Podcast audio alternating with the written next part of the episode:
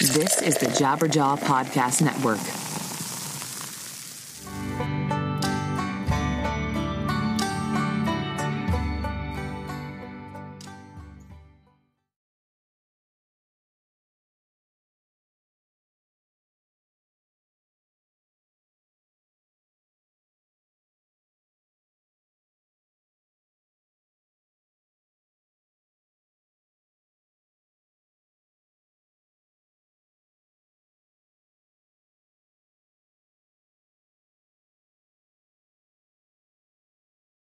Oh, yeah. Welcome to 100 Words or Less, the podcast. Welcome. I'm Ray Harkins, always with you, talking about music, talking about music of the independent variety, talking to people who are involved with it in some capacity, creating it, putting it out, car- caressing it, loving it, collecting records of it. That's uh, that's what we do here, and I hope that uh, you were aware of that because if you just randomly downloaded this podcast with no context whatsoever, um, you know, I'm sorry, but you have joined us midstream, five almost five years into this show, and uh, I couldn't be happier with how it's turned out. So today we have a very interesting guest. His name is Tom Weaver. He is the vocalist for a band called Casey, which frankly, up until maybe about a month and a half ago, I was not even aware, existed. And that is the power of music. So I got pitched this by a publicist, James Goodskin. Goods, Goodson. Shout out to you, James and he was like, I think you'd be into this. And I listened to it and I'm like, oh my gosh, this sounds like Defeater, Pianos Become the Teeth, all the stuff that I feel like is made for me. And I love this record. And I was like, yeah, let's talk to Tom because he sounds like he's got uh, some interesting life experience. And uh, he absolutely does. And he did. And we, uh, we discussed it. It was uh, even more interesting too because uh, I could tell at certain moments of the conversation, Tom might have been a little bit distracted, um, but you know he was just uh, he was doing his thing, and uh, it, it would it, I don't know, it just played out to be a very interesting conversation and one that um, you know stuck with me after I hung up, and not in a positive or negative way. It just was like, huh, okay, like that was that was interesting. So yeah, I'm setting that up right. I'm giving I'm, I'm teasing you. but what I also want to tease you about, well, actually not tease you, I'm going to deliver you need to go to rockabilia.com. I recently am so excited because I was diving into the archives of Rockabilia and they have shirts from many many years ago that you know probably just like no one clicks through. No one looks for a certain old band's shirts on rockabilia but they have it. So they have half a million items. And when i i'll tell you the item that i is in transit to me as we speak i'm very excited about but they have half a million items from all the bands that you could potentially want a piece of clothing from. But they also have like posters, hoodies, long sleeve shirts. I even think I saw a few coffee mugs. They got everything. And what is the best part about it is it's officially licensed. The bands are getting paid. You can make sure and rest easy that your money is going into the band's pocket. You know, Rockabilia takes a little cut, but they have paid the band themselves for the rights to use this whole whole thing, this whole design, whatever it is they're using. So what I want to do is I want to give you some percentages off. How about 15% off? How does that sound? So use the code PC Jabberjaw and you will get 15% off your first order off rockabilia.com. The shirt that's in transit to me right now, INXS. You guys remember that band from Australia? The reason that touches a lot of uh, emotions for me is that uh, it was literally the first concert I attended when I was about eight or nine years old, the Thomas and Mack Center in Las Vegas, Nevada. My dad took me to that, and I've never heard of the band before. You know, I was just just getting aware of life in general, and I remember dancing in the aisles. And I just remember being like, "This band's so cool!" And uh, yeah, I got I got an old tour shirt there. So I'm so excited about that. So, rockabilia.com use the code PC Jabberjaw. I am giving you percentages off. Okay, do that, please. And what else you got to do? You got to leave some ratings and reviews for this show. I know you listen to you listen to podcasts. You hear hosts talk about this all the time, and I'll give you the nitty gritty on why hosts and shows ask for this. So, the Apple podcast charts are this weird amalgamation of activity plus new listeners and subscribers, and it's it, this makes a difference. This truly does make a difference when you are diving in and interacting with this particular show on the Apple Podcast page. And uh, please do that because I, you know, I, I read them. I every so often I dive in there. I'm like, oh, cool, that's a nice review, or like, oh, okay, that person did not like the thing I did there. so please do that. And um, yeah, like I said, the interview discussion that I had with Tom was was very engaging. They have a new record out on Rise Records. You should check it out because, like I said, if you enjoy those bands like Defeater Pianos Become the Teeth, everything that is melodic and or hardcore, you will really really enjoy this record because that's what happened to me. So. Here is Tom, and I will talk to you uh, after the episode is over and uh, reveal some upcoming guests. Okay? How about we do that? All right. Here is. Uh,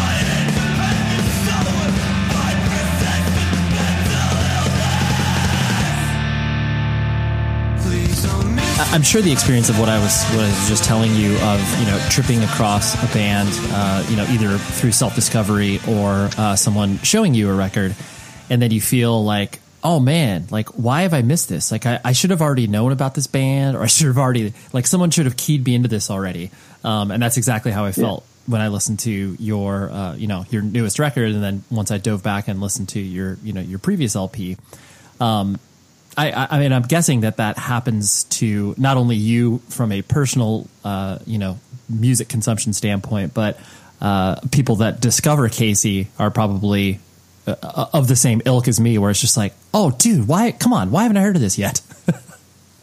um, yeah, I mean, for me personally, like, there's a load of.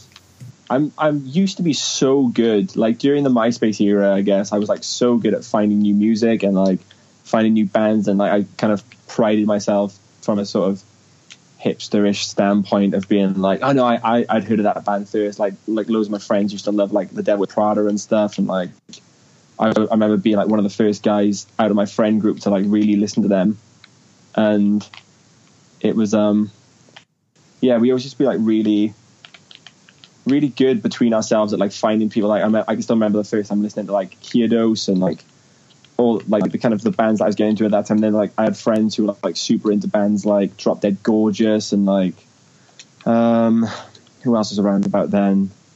Uh, Doctor Acula and like loads of other oh, heavy heavy heavy low low. yeah, yeah, yeah. Like all that kind of shit. Like there's like loads of it that like a load of my friends used to be super into and like between us we always used to like really geek out over like finding the newest band again like and just like super obscure shit um and then like as kind of time's gone on i've like because i now have i've built up a nice niche of bands that i really enjoy to then try and find new music outside of that is sort of like evades me a lot i guess. And even like trying to keep up with bands that i already know that i enjoy i find myself like really struggling with that. But um the good thing is like i occasionally uh, again the good thing about being so like in touch with casey's fan base is that they uh a lot of the time they'll suggest music to us, and like not even just from our demographic. Like there's uh, a lot of the time they'll just suggest just other cool stuff for me to listen to. Some guy I, would heard of them previously, but like someone suggested I listen to Invent Animate yesterday, um, mm-hmm. and that like I was kind of into that. That was pretty cool. No, that's cool. That's cool. I definitely I, I identify with what you're talking about as far as you know, when you have a friend group or, you know, just a few people that are kind of throwing bands off of each other and that you do have that excitement of discovery of like, oh, I just heard, especially, you know, when you're talking about certain genres of music where, you know, whatever, you get into Dillinger Escape Plan and then you start looking into bands that are, you know, more technical or whatever. And then you're just like, oh, yeah. dude, I heard the craziest one now. Check this out. and then your friend, yeah, yeah, yeah. then you just, there's like a one upsmanship about it. Yeah, absolutely.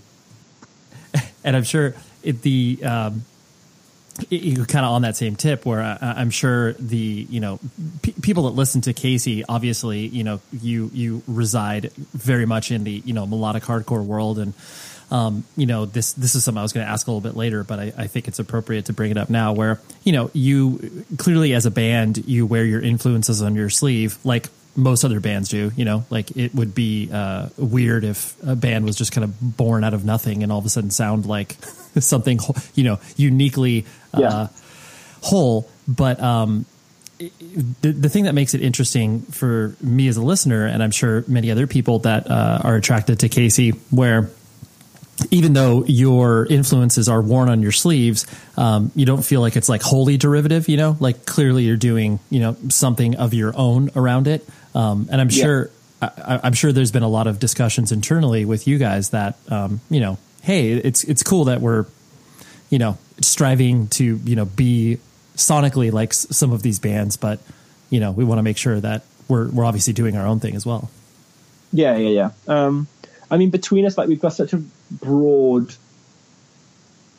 um, spectrum of kind of influence, I guess, and just kind of stimulus. I, I would, I suppose, I would sooner use the word stimulus than influence because, like, I obviously I, I feel that it's natural that if you listen to something enough, you will end up mimicking it on some level, but uh, at no point have we ever decided, oh, we want to sound like this band, or kind of, oh, I want to, I want to write a song that sounds like these guys, sort of thing. But um, like between us, it's so vast that it, it kind of becomes a bit overwhelming, and then trying to determine what of that kind of sphere has made it into Casey's music and what we've developed out of that, because it kind of goes everywhere from like ASAP Ferg right the way through to Doors, and like um, it, it's sort of difficult to pinpoint. Oh, actually, yeah, we want to sound like these bands, and then uh, whatever we. I mean, it's easy for us to say, oh yeah, you know, all of our influence comes from uh, Touche Amore and Circa Survive,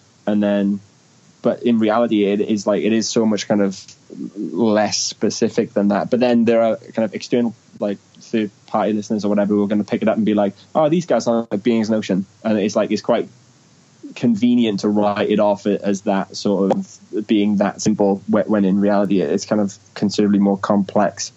Um not to sound like deep or anything like it's just we, we listen to a fucking ton of shit so try it. Like it's kind of difficult when it's like oh what influence have you got and like my most played song of 2018 is Drake like Right. it's, it's, not, it's not and Well, I wouldn't uh, necessarily say that any of that makes it into Casey's music, but like I can't say for certain that it doesn't because there are a lot of rappers who do influence me. Um, and just in terms of like vocal melody and like style and kind of lyric structure and obviously not topic per se. Like I, I would never write about finesse and down Western Road or anything. Right. Like Well, yeah. I mean, there's, there's, there's go ahead. sorry, carry on. No, I was just gonna say it's what. It, yeah, it, it makes sense what you're talking about because I mean, especially when you are first generating songs together with friends, you may have this idea in your head that you want to sound like you know this sort of thing. It's like, oh yeah, we want to sound like this band mixed with this band, and then by the time that you know you either have your demo or your first full length together, it's like. Oh yeah, it doesn't sound anything like it. It's still good, but it doesn't sound anything like what we intended to. Uh, Yeah. you know, when we started to hang out. and like for us i'd say that there, there wasn't even that initial discussion i mean like the first the very very first songs that were written were just me and liam and um it was literally just a case that we went to our friend's sort of bedroom studio and sat down with nothing written and then just said you know let's just write what sounds cool and like the stuff we were coming out with sort of sounded a bit kind of stick to your gunsy, I guess. Um, it was a lot more kind of generic melodic hardcore than I would say Casey is at present, or like what it's developed into. But um, then when kind of the rest of the bands came on board, the rest of the band, rest of the band came on board, uh, and we started discussing kind of what we wanted to do. We were just, always just very much of the opinion, oh, actually, you know, let's just kind of write what feels cool and then try and mash it all together where we can, sort of thing. Yeah, sure. Makes makes total sense. Um, but oh yeah, Karen. Yeah, as I was just say, kind of stepping back and uh, you know uh, focusing on you. Um, you know, were uh, the the band you know reps you know South Wales and that uh, that area. Were you uh, were you born and raised there, or where did you come up? Um, yeah, so like we're all, all of us are from South Wales. Um, even Um, Scott, our original bassist, he was he was South Wales as well. Well, but like between us, we've always been a part of the scene in South Wales. Um, me and uh, Liam and I were in our like very first bands together because we like we grew up maybe half a mile from each other. Um, and then Adam and Max are from Cardiff, and then Toby's from Newport. Um, but yeah, we're, we're all from within like 45 minutes of each other, and we've always kind of we've grown up in South Wales. Max lived in London for a bit. Um, Liam lived in, in, a Welsh place called Aberystwyth for a while, um, just for university and stuff. But like realistically, between us, we've always kind of been around the South Wales music scene and stuff. And we've we've seen the rise and fall and rise again. So, you're you're a smart person, right? You want to take your ideas and execute them out in the world, whether it's like doing band stuff, whether it's, you know, emailing promoters, something in relation to your dream, you need the tools to accomplish it. And how do you do that? By getting a laptop that is designed to exceed your expectations. Please meet the Acer Swift 5. They took an incredibly light computer and matched it with an incredibly powerful computer to give you reliability on the go wherever you are. It's equipped with a high definition IPS touchscreen and the powerful 8th gen Intel Core i7 processor. The Acer Swift 5 helps you reach your full potential. And who doesn't want to reach their full potential? I've seen this computer. It's awesome. It's the perfect tool for you, no matter if you're working from home, if you're working from the library, if you're working at school, you're trying to use this thing and push it to its limits in order to get your thing out in the world. Go to acer.com, click on store, and enter the coupon code 100 words at checkout to receive 10% off plus free ground shipping on a Swift Series laptop, including already discounted models. The offer is valid through April 30th, 2018, and is limited to one per qualified order. Windows Hello. The password is you. Windows 10. I love this computer. It's awesome. I've seen it, I've touched it, I've played with it. It's incredible. Please go achieve your dreams, get this Acer laptop, and you will be able to do that. Okay? Now, on with the show. I'm always obsessed with certain areas of, of music and like for uh, you know many years like I, I, worked at a record label uh, Century Media Records and like you know helped sign architects and like w- was very close with like the Moose Blood guys and like watching all of these bands and then you know departures and you know it, it, yeah, yeah. it, it ran the gamut and I was just always impressed with bands from that area because it, it seemed, um, you know, by default, you guys were kind of, you know, people that formed bands were usually very close to one another. Like they were, you know, had, either had been friends for many, many years, um, or once they had formed the band, they became, you know, really, really close. And yeah.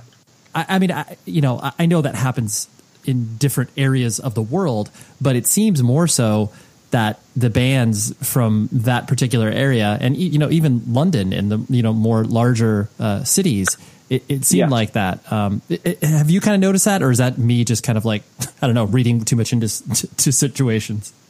No I mean I, I, definitely say there's an element of truth to it. Like before I mean I suppose it's kind of different for Casey because like me and Liam have been in bands like since we were 14 so you know by the time Casey started we'd already been doing it like a decade and like Toby had been in a previous band. They didn't do a great deal of like kind of live stuff, but he was um, he was always kind of more into the the theoretical side of stuff. And then like Max and Adam were always definitely in bands in like the Cardiff scene.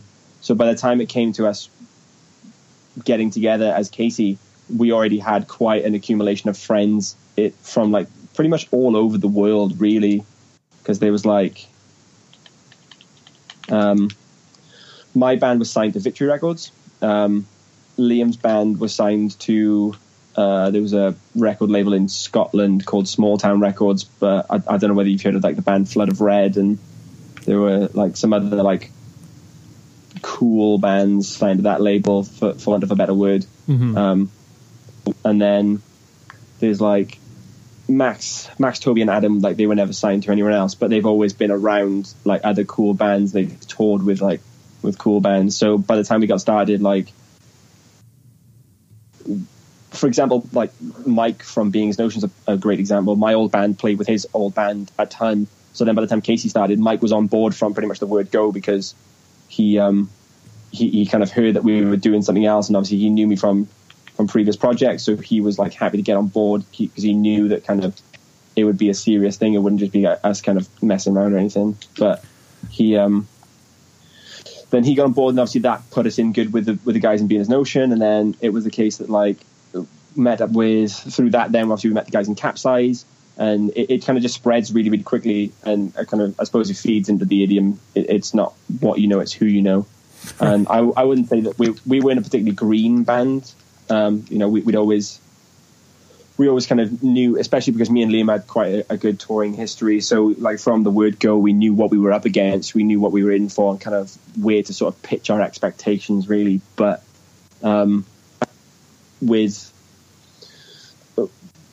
with kind of knowing people and get knowing people, it, it was very much a case of, like I said, we had some cool friends. Liam knew a lot of guys in the UK, not necessarily from like melodic hardcore or anything, but just sort of from music in general. So as soon as we started, it put us in good stead with like good tour managers and good drivers and good photographers and good merch designers, and it, it was definitely like a, a, solid step up for us. And even as we've been going on, like most recently, for example, we got played on uh, the Radio 1 Rock show the other day um, for the, for the new single, and one of the other exclusives on the rock show was the new Palm Reader single. Again, I'm not sure whether you're familiar with them, yep. but they um like immediately like those guys messaged me and I've been like a fan of them for years like I've got their their records on on vinyl and stuff and it, it was just really nice that they were like comfortable just publicly reaching out for a to a band of a different demographic and being like yo these guys are sick and then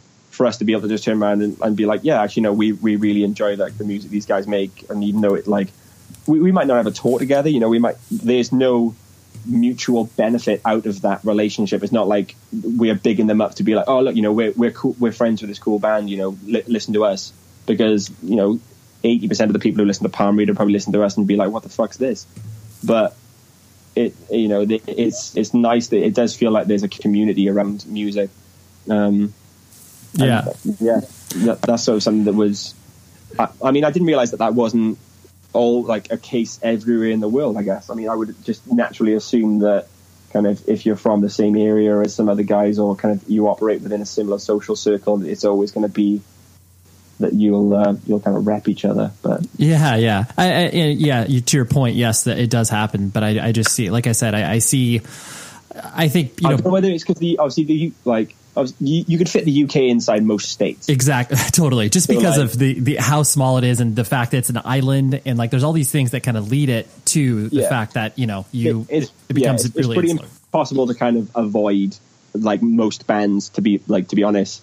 Right. Um, totally. The, I mean, the, there are shows in Cardiff like four nights a week, and like you just end up meeting people, and I think learning to network through crew was a big thing for me as well because like I could speak to our tour manager, for example, and our tour manager also tour manages for Imua and for horror and for uh, a jazz post rock band called GoGo Penguin, and like just through connections like that, they're like it it spreads so far so quickly that and like our producer, like the guy that came in and produced the, the new record, like obviously it was the first time we met him when he came over, but we knew him from doing other bands' work and then when he came over, he was just telling us all these crazy stories about these people he knew. And then before we know it, um, after the record was kind of finished and stuff, he sent us an email and was like, "Oh, I was in the Epitaph office the other day, so I, I showed them your music."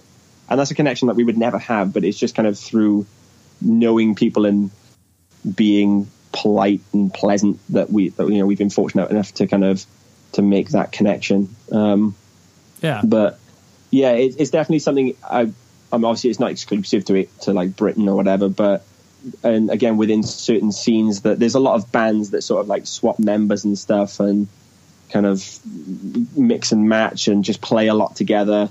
There's um and for a while there was like a really huge rise of like chaotic post hardcore just kind of emo- emotive hardcore whatever you want to call it.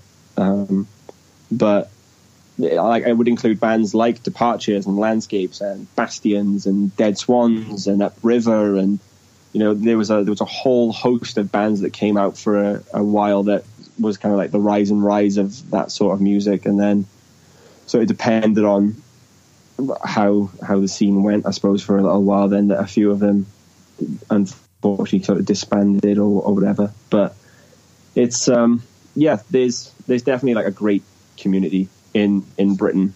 Like even if you don't particularly get like there are bands that I wouldn't like drop a message to and be like, "Hey, how are you guys doing?" But like I'd go see them out of respect and like e- even if you you're not like friends with a band on a personal level, like there's there's just a lot of sort of niceness in in the scene. yeah, yeah. Which is cool. No, that, that's cool. That's a good point. And it, you know, you, there's a lot of things that you mentioned there that I wanted to kind of pull on, but one of them being the fact that you know I, I wasn't I wasn't entirely aware of the fact that you had things going on um, prior to this, you know, as far as like, you know, you being signed to Victory and, you know, national touring acts Yeah. and stuff like that. Because it did seem to me that Casey was very much a, um, it seemed very confident, you know, and like that definitely only comes usually with age or experience, you know. Um, and so, Yeah, like, yeah. you, you know, so what, what was the previous band that you played in, and like how, you know, did you tour the states and stuff like that? And like, what was your experience with all of that? Um, no, so the the previous band called Continents. Oh, um, okay, yeah, sure, sure. They released uh, two records to Victory. They're still a band. Like I'm still friends with them. It's just kind of it got to the point where I was sort of just done with metalcore, really, and I, I was just wanted I wanted to change from it.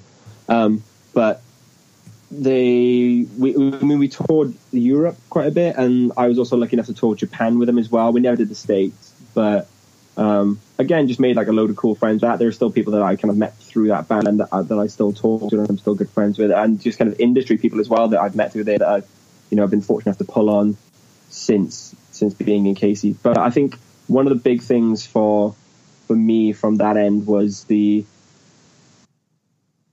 like you said, the confidence of it. Uh, but I mean, like I said, me and Liam like been signed previously. We toured Europe a lot, and like the, the other guys hadn't had that kind of opportunity to to that point. But one of the big things for us was making sure that for me and Liam, to like to the other guys, was setting the expectation of how we thought Casey was going to go or what we were hoping to see out of it. And one thing we did always try and kind of maintain with them was the idea that we shouldn't really have any expectation of how it would go, and that you know the the kind of creative fulfillment should be at like if that was if we could maintain that that was our kind of primary goal it, it would make our lives so much more enjoyable as part of the band. Um and yeah i kind of said to them as well like when we started i was like this is going to be my last band. I've said that a few times to like to different people and i was like if we're going to do it i want to make a proper job of it. So like with our music videos i was like i don't want to just do a cheap like practice room performance video if we you know if we're going to do them i want them to be interesting and worth watching. And if you know if we're going to re- record i don't want to put out a bedroom demo and you know i want to kind of make sure that we're putting out quality rather than quantity. Um, so like for the first like what 18 months we only put out three songs because we were kind of comfortable with you know they're they're worth releasing they're good. And then after, off the momentum of those we like obviously we were just incredibly fortunate in seeing a good reaction to them pretty much straight away. And we got back from the tour with capsize 68 and we um we were kind of faced with the the choice of whether to do an EP or whether to just kind of carry on down the route of record and or like kind of singles and stuff. And we kind of sat down and I said to the guys I was like look you know we've all been in bands before. Max's band Adam's band will like be perfect testament to this where they uh, they got to a stage in their career where they maybe had the momentum to do a record and didn't because they were kind of concerned about how it might be received or like maybe there were like financial implications that they, they couldn't kind of handle or whatever. And with Casey, that was never really an issue. Like we got to the point where we, we felt actually, no, yeah, we've got the kind of wind behind us to, to do a record. Let's do it. And we kind of just made it happen rather than being the band that just does EP after EP and then because obviously there's the more EPs you release, the more likely it is that one of them's not going to be very good. And Right. it, uh, you know, you kind of just, it's it's that easy to kind of just lose the momentum on it. Like if you could, we could have released, you know, we could have done the first two singles, then we could have released an EP, and it might have been a banger, and we could have been like, oh, cool, let's do another EP, and then people have been like, uh, this isn't so hot. and then it's like it's so much more difficult to kind of regain momentum once you've lost it. Um, so yeah, it kind of got to a point where we felt comfortable in doing a record, and we were just like, yeah, actually, fuck it, let's you know, let's get it done, let's do it. Right, right. And we, um, and obviously we did, and it kind of it went well for us because you know we, we got the we got a deal with Hassle out of it, and then uh, we we picked up a couple of other cool tours off the back of it, which was nice, and it was yeah. I mean, the confidence with it was just more that our primary goal was just making sure we were comfortable with what we were doing, rather than being particularly concerned about what anyone else thought that we were doing. Um, because there was a, a like there was just load like loads and loads of bands where our like our friends are in where they'll be like uh, worried about like oh we, we know we're going to release this single or you know actually do we release it? What, are people going to think about it? You know? And and I've always kind of said to the guys I was like there's li- there's literally absolutely no point in like worrying yourself about what people think because you could put out the best song in the world and there's always going to be someone who's going to criticize it there's always going to be someone on YouTube behind a keyboard who thinks it's funny to just be like oh you know this is dog shit it's yeah, it's it's an, it's, inevi- like, it's inevitable. It's inevitable. That happens no matter what. A, it's such a waste of energy to like try and concern yourself too greatly with the kind of expectations or preferences of someone on the internet, and it's it's just something that's like never driven us. We've like, and there's just kind of certain things that we've also like, we've kept to as well that we've always sort of maintained. We've always said like there are certain things that we see other bands doing that sort of annoys us, and I've always tried to make sure that the guys stay away from it. Things like um, tour blues. It, it sounds stupid, but like tour blues, like Facebook statuses and tweets that just like they just do my head in for some reason. Where mm-hmm. like a band's been away for like six days on tour, and they come back and they're like, "Oh my god, it sucks so much to like come back to my day job," and it's just like, man, just deal with it. Like what? Like what the fuck? Why are you complaining? Like you know you've had the opportunity to go away in the first place. Like, why? If if it was that good, just you should just kind of get your head down and work harder towards making it happen again. And Sure. it's like you know, all all five of us have got like full time jobs. You know, we all work. We even now like and like Liam's got a kid. Like Toby has a girlfriend who lives like like a hundred or so miles away. Like we've all got like personal lives that we have to kind of contend with as part of the band, and it's just like yeah, there are just certain things that, and like the way that we like the standards to which we conduct ourselves are only our own. We don't like never sort of set our standards by what anyone else is doing or kind of what other people think, sort of thing. It's just if we have an expectation, it's just of ourselves, and and that's just kind of how we've always done it. And as difficult as it can make it sometimes, because we are definitely like our own worst critics. Like a, a lot of the time, we like we're super super hard on ourselves um, when perhaps we shouldn't be. But like it, at the same time, it makes it so much more rewarding when we do produce something that we are completely happy with, or like if we are noted on kind of conducting ourselves in a particular fashion, it, it kind of makes it so much more rewarding because we know that that's just our, own doing. It's not kind of we've seen something cool on the internet and then we've we kind of copied it, sort of thing. I literally squealed with glee when I looked into the upcoming ads that I had for this particular company. So delicious organic almond milk with cashew. I have drank and consumed this stuff for most of my life. Basically, once it came out in the market, I was like, let's check this out. Oh my gosh, this is absolutely unbelievable. So, what is so special about this particular almond milk? granola granola's looking to, for someone to hang out with, right? And that is where So Delicious Organic Almond Milk with cashew comes into play. This particular almond milk has seven or fewer ingredients and comes in three absolutely incredible flavors vanilla, original, and unsweetened. For those of you that are looking for the recommendation, vanilla. Vanilla is the way to go. And if that's not enough, the bottle itself is made up of 80% plants, which, let's be honest, it's rad when you're able to recycle this stuff. It is the almond milk that granola has been dreaming of forever. I love this stuff. One sip is all it takes to realize that nothing else compares to this. So please visit so delicious dairyfree.com slash words today to learn more. please. That is so deliciousdairyfree.com slash words. If granola was like right next to you right now, they'd be like, yo, yo, visit visit that website, right? But I can't tell you how much I love this stuff. It's changed my life in the positive, and it should change yours as well. So deliciousdairyfree.com slash words. I love them. You should love them. Make your life better. Boom.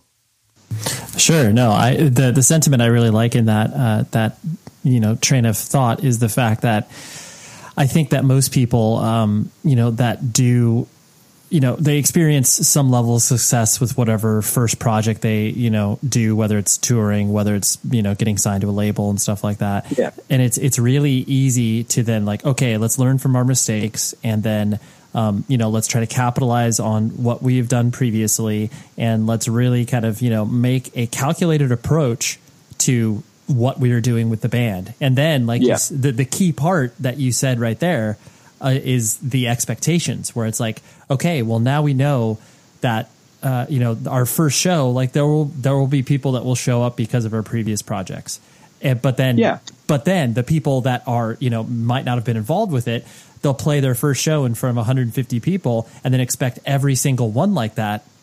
And you're just like it's Yeah. not it's not going to be like that. Like hold on. We just need to be focused on like you said the enjoyment of doing this rather than hey this is going to be this thing and it's always going to be this way. Yeah, absolutely. Like, I mean, the first show we played, the very first show we played was like a, a club show in uh, in South Wales. Uh, it was another band's EP release, so that, was a cool show. And then the second show we ever played was with Capsize 68. Like, we, we got offered a tour like straight away. Uh, like we, we went away. The second show was the first show of a 23 show European tour and so many of the shows on that tour were great. Like they were so so good. And then as soon as we came back, I kind of like said to the guys, I was like, look, you know, I wouldn't expect this forever. Like this, that we got really lucky. We got a great tour, and then, you know, if we don't get offered anything else now, like don't be disheartened by it. It's just the case that we've got a gr- like a good start, and then when we, I think like a, a big like one that was like experienced for us. Um,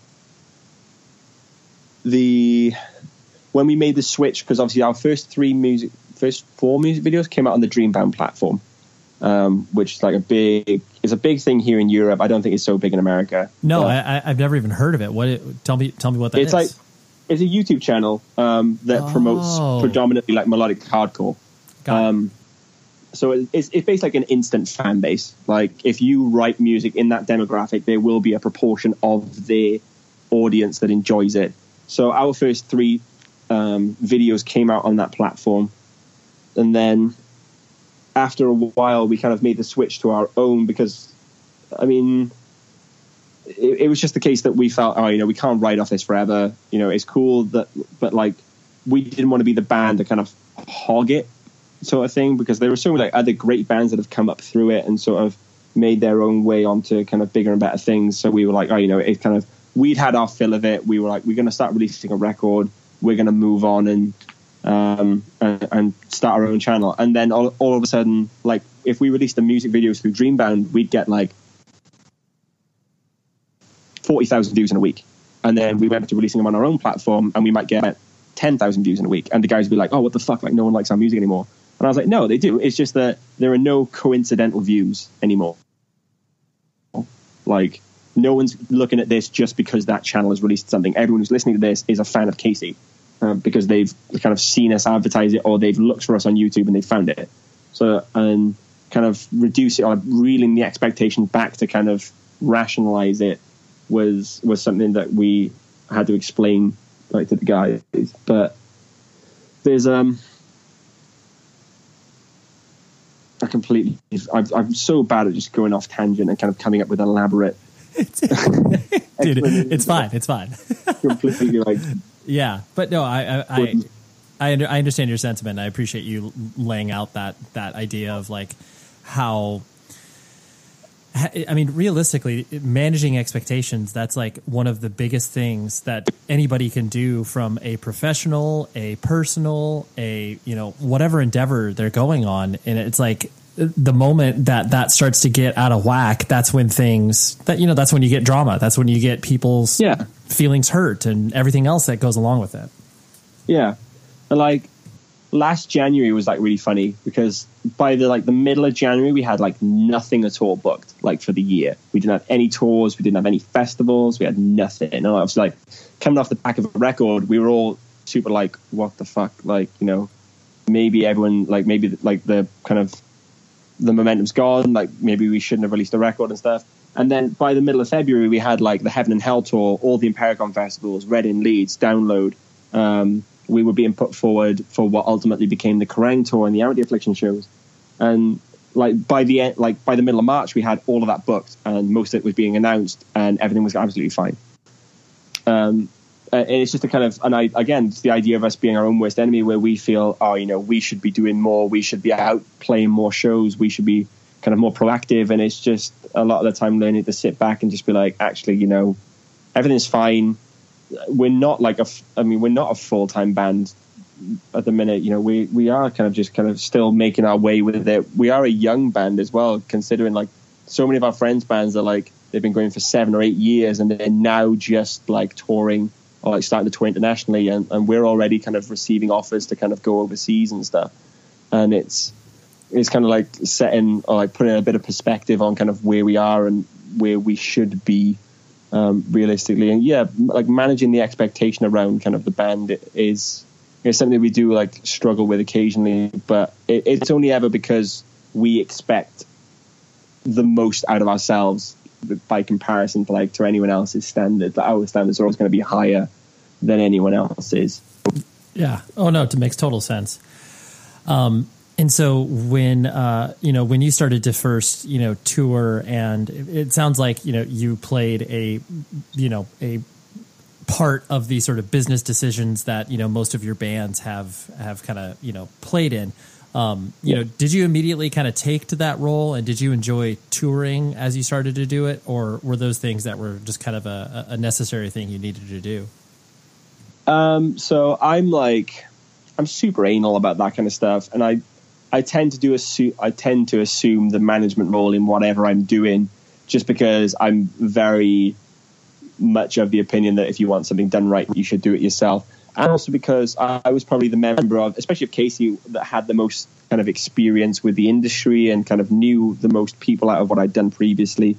Um, so it just felt the most like natural for me to assume that position and and kind of just take over. And it's something I still do. I'm still like the kind of the main administrative member. I still write most of our Facebook posts and like kind of decide on what merch designers we use and stuff like that because it, it sort of frees up a lot of responsibility from the rest of the guys. I mean, there are some things that get delegated that we kind of work out between ourselves and say, oh, actually, you know, can you handle, like Toby handles a lot of our um, endorsement kind of stuff. So if he needs something for his guitar, he wouldn't email me and then ask me to kind of get in touch with someone. He'd just do it himself. Like um, he uses Victory amplifiers, he uses Ernie Ball guitars, and, and all that kind of stuff. He arranged for himself. He arranged our string endorsements for the rest of the guys, and um, we have had some help from. Uh, there's a company in the UK called Fairbanks Endorsements, and it, it's run by a woman called Ashlyn Fairbanks. Um, so she she's kind of helped us out a bit uh, with kind of people if they were beyond our remit, if we didn't have a kind of an existing relationship with them. Um, but for, for the most part, it's me. Um, and yeah, it's I don't suppose it's never really taken the enjoyment out of touring for me. Like I still do all of our merch. Like we've never had a merch guy. I always sell everything myself, and it, it's partly down to the business side of it. I like making sure that things are done correctly and that kind of I know how much stock we've got and where it is, and that, that it's kind of set up and packed down correctly every night, and that like all the money's correct. Um, it just kind of puts my own mind at ease, and then obviously it kind of provides me with a social opportunity as well, where uh, like, and it's something that fans kind of comment on that like I'll be at our merch desk from the start of the night to the end of the night, and they'll come up and be like, oh, you know, I thought you'd have a merch guy, I thought you'd be hanging out backstage, and it's just like, well, if I go backstage, all I'm going to do is sit on a sofa and whinge about how fucking warm it is. Like, I might as well sit out here and meet some people and watch some bands and kind of just hang out. Totally. totally. Um, yeah, so that's, that's cool. I like, like, it, it's like there's a duality to it. Like it, it is kind of partially a, a business mindset from myself, where I do like to be um, on top of things. He's not, not necessarily in control of things because we do have a tour manager who takes a lot of the responsibility away from me and makes sure that like there are certain administrative things that are done that, that I don't take care of. He does all of our logistical planning. He makes sure that we've got a van when we need it and that all of our crossings are booked and that our paperwork's in order for when we get to the borders and stuff. So like, like there are elements that I don't handle that I aren't I'm not as confident with, but obviously being the the lyricist, I'm the main user of English in the band, and like I've I get enjoyment out of kind of writing professional emails, as nerdy as that is. Um, so like I, I handle all of our email correspondence because I I like knowing that I've written something that will encompass our entire opinion on a matter and kind of if I need information from someone that I am asking everything that I possibly can in, in, a single email rather than going back for a bunch of times trying to kind of get the same piece of information out of someone. Um, and then there's also like I, I, do find ways to sort of encompass the, a social element in, into a lot. Like we have a um, it's a Facebook group for fans of Casey. It wasn't set up by us. It was kind of there's a a few guys from England who are really into the band and and kind of wanted a a social space where they could kind of interact with other fans of the band, and that's been amazing. That like myself, Toby, and Liam are all members of the group, and we regularly like kind of talk to people and discuss the band with them. That's cool. Um, yeah, you you feel the yeah you feel the connectivity, and it's not just this like cold calculating yeah, exactly, like business move. Yeah, yeah, yeah, yeah, exactly. And there's like there's a lot of people in there that like don't expect the band to be in there, which I mean it, it's kind of cool and at the same time it's like I mean, I, I understand that it's not for every band. I know band members that like actively don't enjoy sort of um, socializing with fans to that extent. Like they do like to have the segregation between personal life and kind of work life, as it were. And um, but we've never really been like that in the sense that we do always like all of us hang out at shows like wherever we can. All of us kind of speak to as many people as we can, and we, we like kind of interacting with people as as often, as kind of frequently as we can. Um, it, it has led to a few kind of weird situations. I'll be honest, but like yeah, well, it does. You, most, you, gotta you gotta try it, right?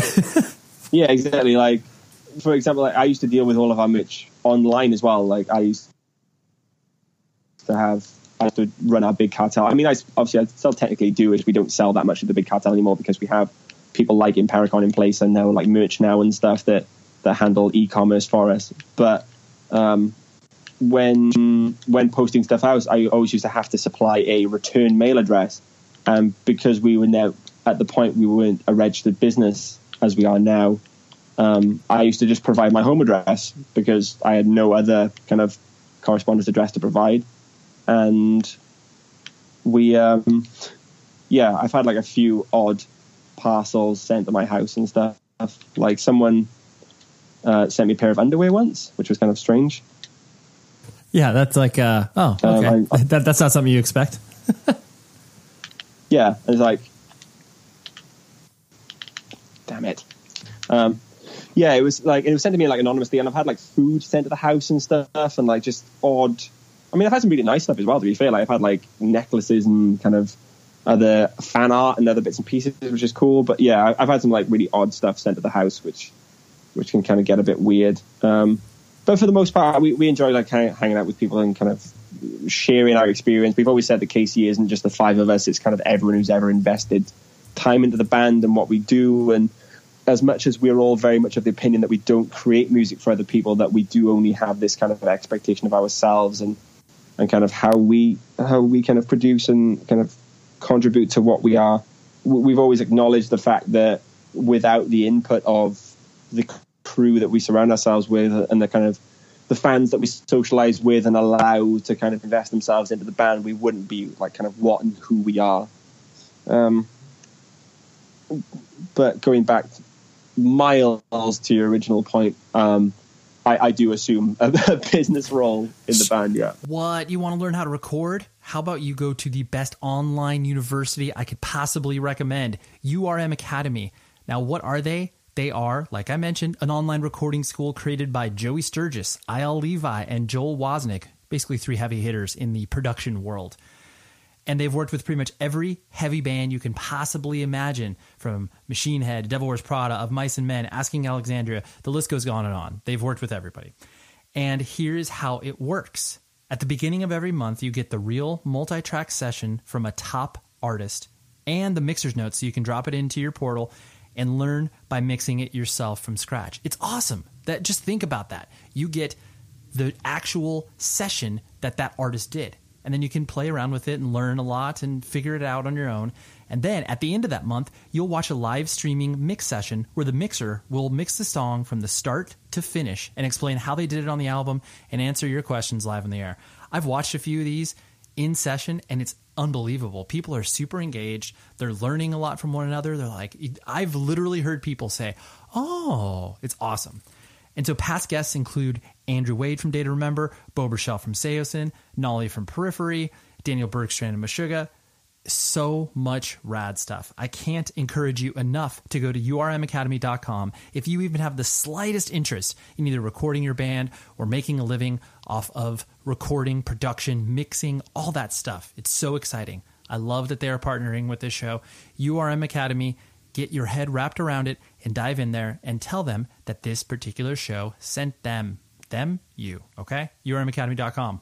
Do it up. a lot of the you know experiences that you sing about in uh, you know Casey are obviously really personal, and that's kind of you know due to the uh, you know nature of the music that is created, then also the fact that you know you are like we were talking about before, you know, more confident in expressing yourself. Um, you know, but I mean, you've had some pretty you know terrible luck as far as health is concerned. I mean, from what uh, from what I can what I can understand, um, and it, it's weird because um, you know it, it's one of those things where it's like you there's an element of like yes you want to share about yourself and your experiences and definitely not go into two different categories of like the you know what was me category or Yeah. the category where you are uh, attempting to compare tragedies you know where it's like oh Yeah, yeah. you had this but you had this like so I, i'm sure that's something that you've had to kind of like wrestle with in your own head Um, yeah, to an extent. I mean, one of the things I kind of said when, again, when starting Casey is that I, so when Liam and I were in our first band together, I was a vocalist then because when I was in Continents, I was a I was a guitarist and I, I had no contribution towards the kind of the lyrical side of things. Um, but when when Casey started, the, the difference then was between that and my first band was that when I was in my first band, I had nothing to say of any real value. Um, we were the kind of band that described ourselves as being party core and just wrote about the same generic like pop punk shit that every other kind of first band sings about. You know, just, oh, I hate I hate where I live and like oh, I, I just want to move away with my friends and all that kind of crap.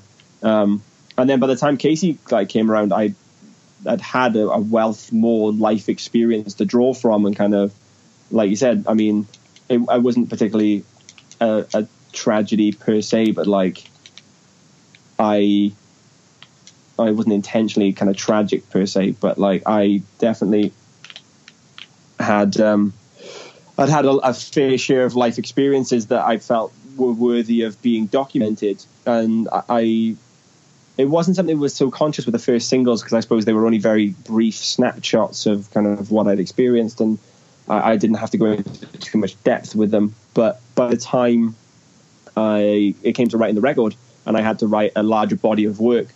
Um, the only way for me to really make the most of that experience was to make sure that I was as open and, and as honest as I could be, and kind of make sure that what I was writing wasn't falsified in any way. I, some, I would I will admit that some of it is slightly romanticized and kind of just the language I use maybe sensationalizes some of it a little. But the core belief and the core kind of experiences of all of it is completely true. Uh, and I said that uh, I've again always kind of been of the belief that unless I am incredibly personally invested in my art, then it has no real purpose. Uh, and I suppose that would be the difference for me between pop music and alternative music for for the most part. Because obviously there are some very well written pop songs and kind of very personal, personally written kind of pop artists and things. But for the most part, obviously it's fairly vapid. There's a a meme that goes around Twitter every now and again that uh, um, is that any two white people could approach me on the street and tell me that they're the Chainsmokers, and I'd believe them.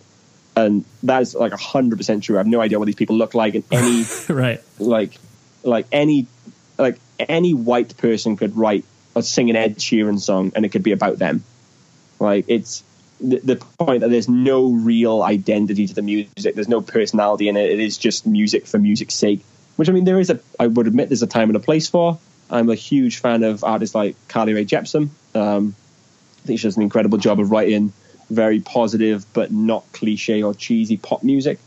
Um, but for the most part, it's that is the reason that I sort of shied away from that sort of genre at an early age was that it felt that there was no, yeah, like identity to it, and I've always felt that that's what I needed. That's my sort of expectation of myself out of my music. That even if I'm not 100% satisfied with the way that it's delivered, if I feel that my vocal ability doesn't match up to where I would like it to be, at least if my art is honest and kind of integral to me, then that's enough to kind of to satisfy to satisfy me. Yeah, absolutely. Um, and the uh, you, you, as you were um, you know experiencing a lot of the you know, the health issues that that you, you know we were kind of talking about as far as like you know, because I mean, you, I'm going to guess you're probably in your late 20s, right? Just to stab in the dark. Yeah, yeah. So, like, I mean, you you know, you've experienced some weird stuff, like you know, having a heart attack and and like the. Uh, it, am I correct? Is that like brittle bone syndrome? Is that what you have? Yeah, yeah. There's uh, osteogenesis imperfecta, but yeah, it's um, it's brittle bone syndrome. So. Right. So that means like basically you your your bones are more delicate. Like you have more. Uh, yeah, yeah. Okay, so it's like you you have you had to like uh, be like, okay, like I'm not going to, you know, play sports or skateboard. Like I need to watch this, or is that something that you just kind of like live with, knowing that in the back of your head? Um, yeah, I mean, kind of like growing up because I've I've broken over like a hundred bones, like, but the the majority of it happened like when I was younger, and it was generally a result of like clumsiness more than anything. Like I just I, like I said, I'd go out and I'd try and play football with all my friends because I didn't know any better, and I'd come home with like a broken hand or like a broken wrist or like a broken ankle or something. Right. Um, and there have been like a few freak accidents where I suppose it could have happened to anybody, but it was just because it was me that it, it, it kind of got worse. Um, oh my god! Sorry, I'm like, if you can kind of hear me like furiously button bashing in the background, it's because I'm also kind of playing PlayStation and I've just got a ridiculous grenade kill. Um, but uh, they, um, but yeah, like it, it, was kind of a learning curve growing up. Like it, it, got to the point maybe like late primary school, early high school, where I was just like, actually, yeah, you know, I, I shouldn't be playing contact sports, and like, yeah, I, I shouldn't really go anywhere near anything with wheels that isn't a car, and just sort of just learn to again, I suppose like an expectation thing that like yeah, you know, I know my friends are going to go out and have a great time doing whatever they want, but I might have to be a bit more reserved. Um, and in recent years, it, it, has been more of the sort of like freak accident thing. Like um, a friend jumped on my face, like not realizing I was asleep, and broke my eye socket in five places. and it's just like it's, it's, the kind of thing that like. I mean, I suppose it wouldn't happen to anyone. You got to have particularly fucking stupid friends for that to happen. Right. But like, but like if it was anyone else under the weight of it, it probably would have hurt them. It might have hurt me a little bit more, sort of thing. But like, yeah, it's it's the case that I've sort of just learned to live with it and sort of set my own expectations of my capabilities and what I should and shouldn't be doing. Um, but it's been sort of the same for all my illnesses. I mean, touring. I also have ulcerative colitis, which is an inflammatory bowel disease, and touring with that can be a bit of a nightmare. Like if I'm having a flare up, if I am particularly ill, then it, it means like having to stop at every service station that we see, whether that's every kind of 20 minutes or every hour, like, you know, just having to look after myself and make sure that I'm, I'm comfortable, that I'm okay. And like the, um, the F- Heaven and Hell tour we did last year, I came out of hospital like, oh, two weeks before, like 10 days before we went on tour. And all the doctors were like, you shouldn't be doing this. Like, you should stay at home and you should make sure that you're completely well before you go. And I was like, no, I'll be fine. Um, and I went and I was really, really sick. And that's, but that's, I kind of knew the risks. I knew what I was in for. I knew obviously the touring, what the touring environment would be like. And I kind of just chose to do it anyway because, you know, you only live once. Right. Um, right.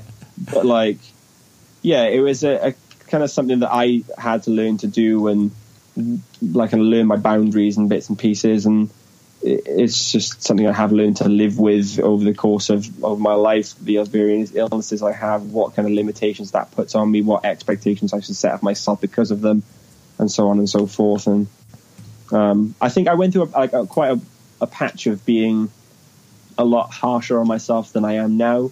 Um, and kind of getting myself down, feeling like, oh, you know, I should be able to kind of go out and do these things, and then realizing actually, you know, you're just being an idiot if you kind of take it easy. You, you're not really that.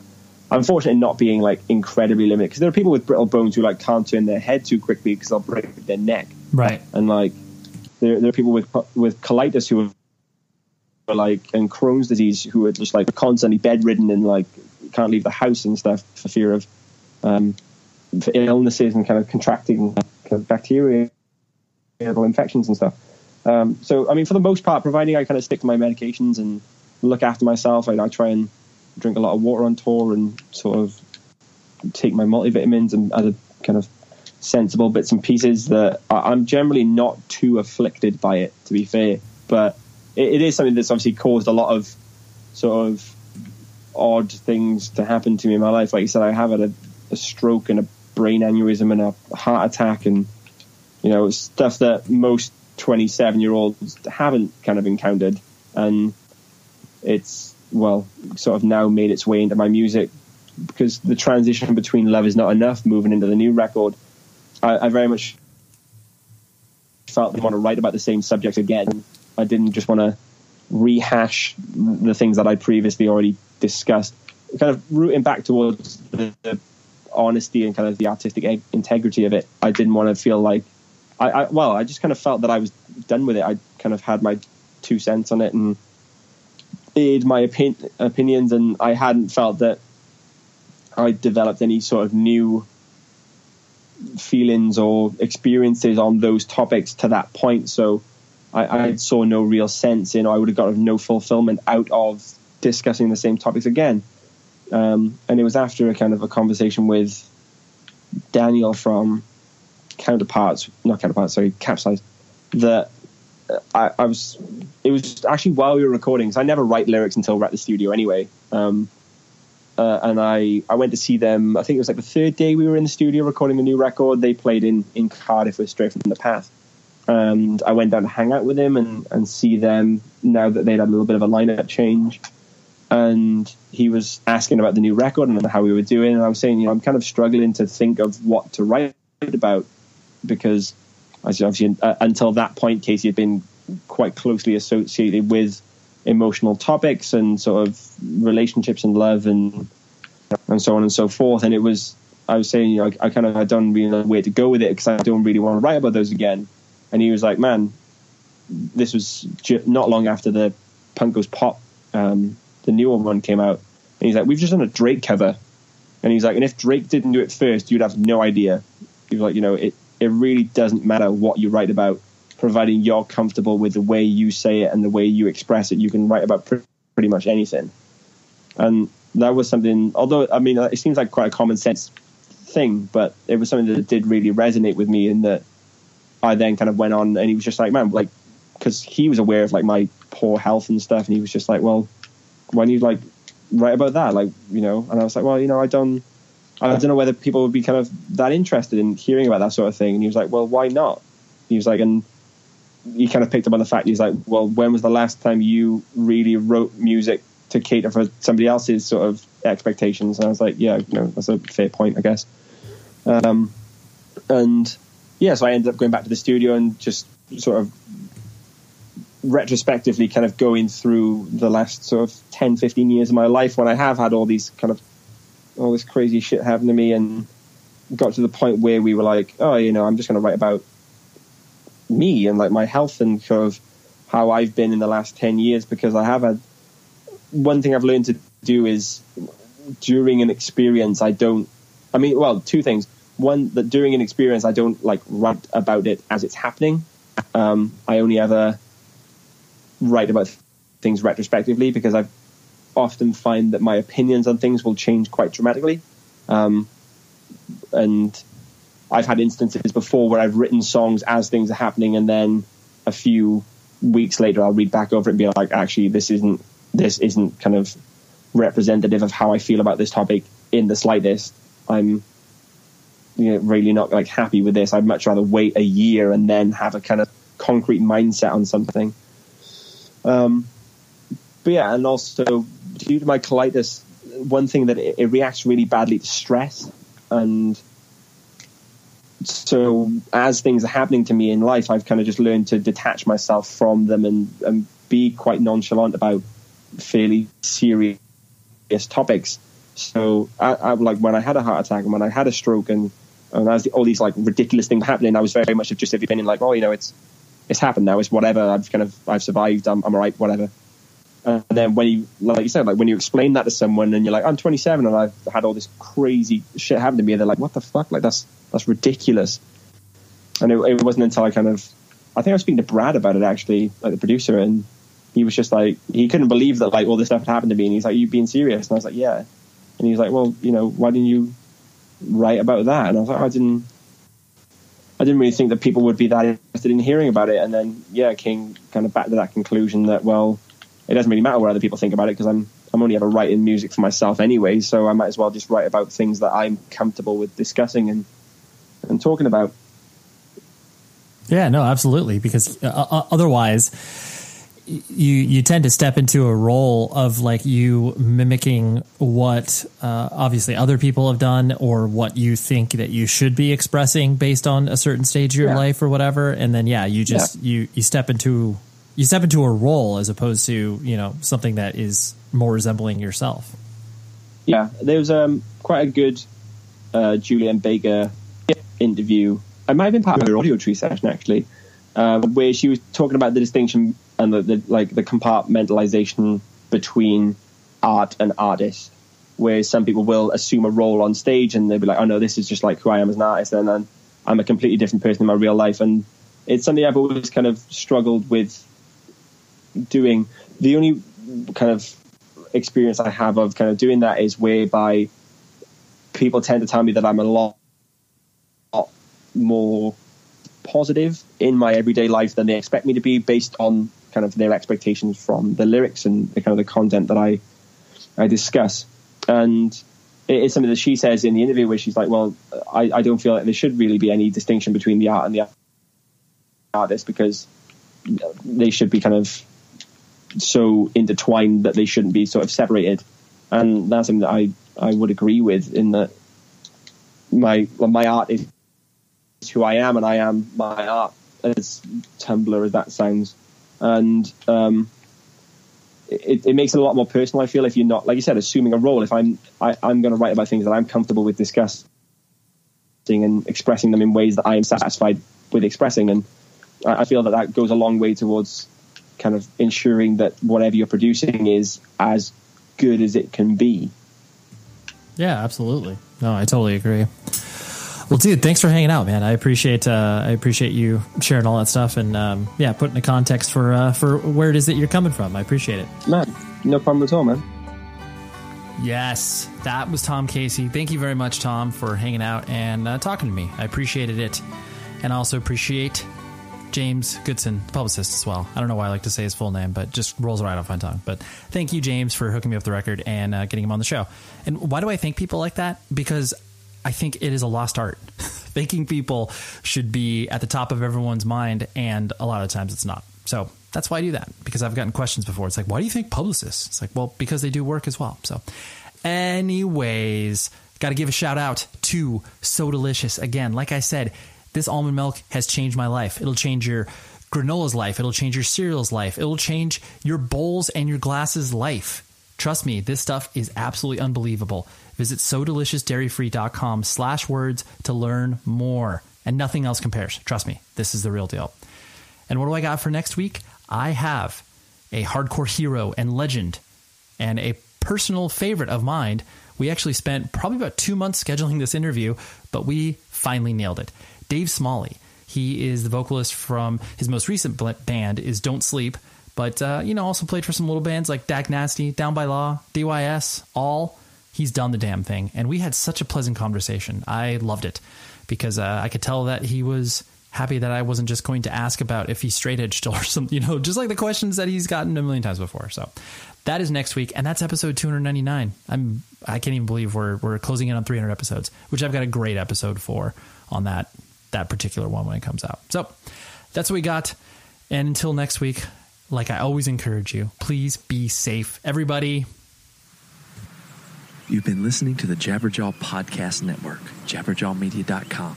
Shh.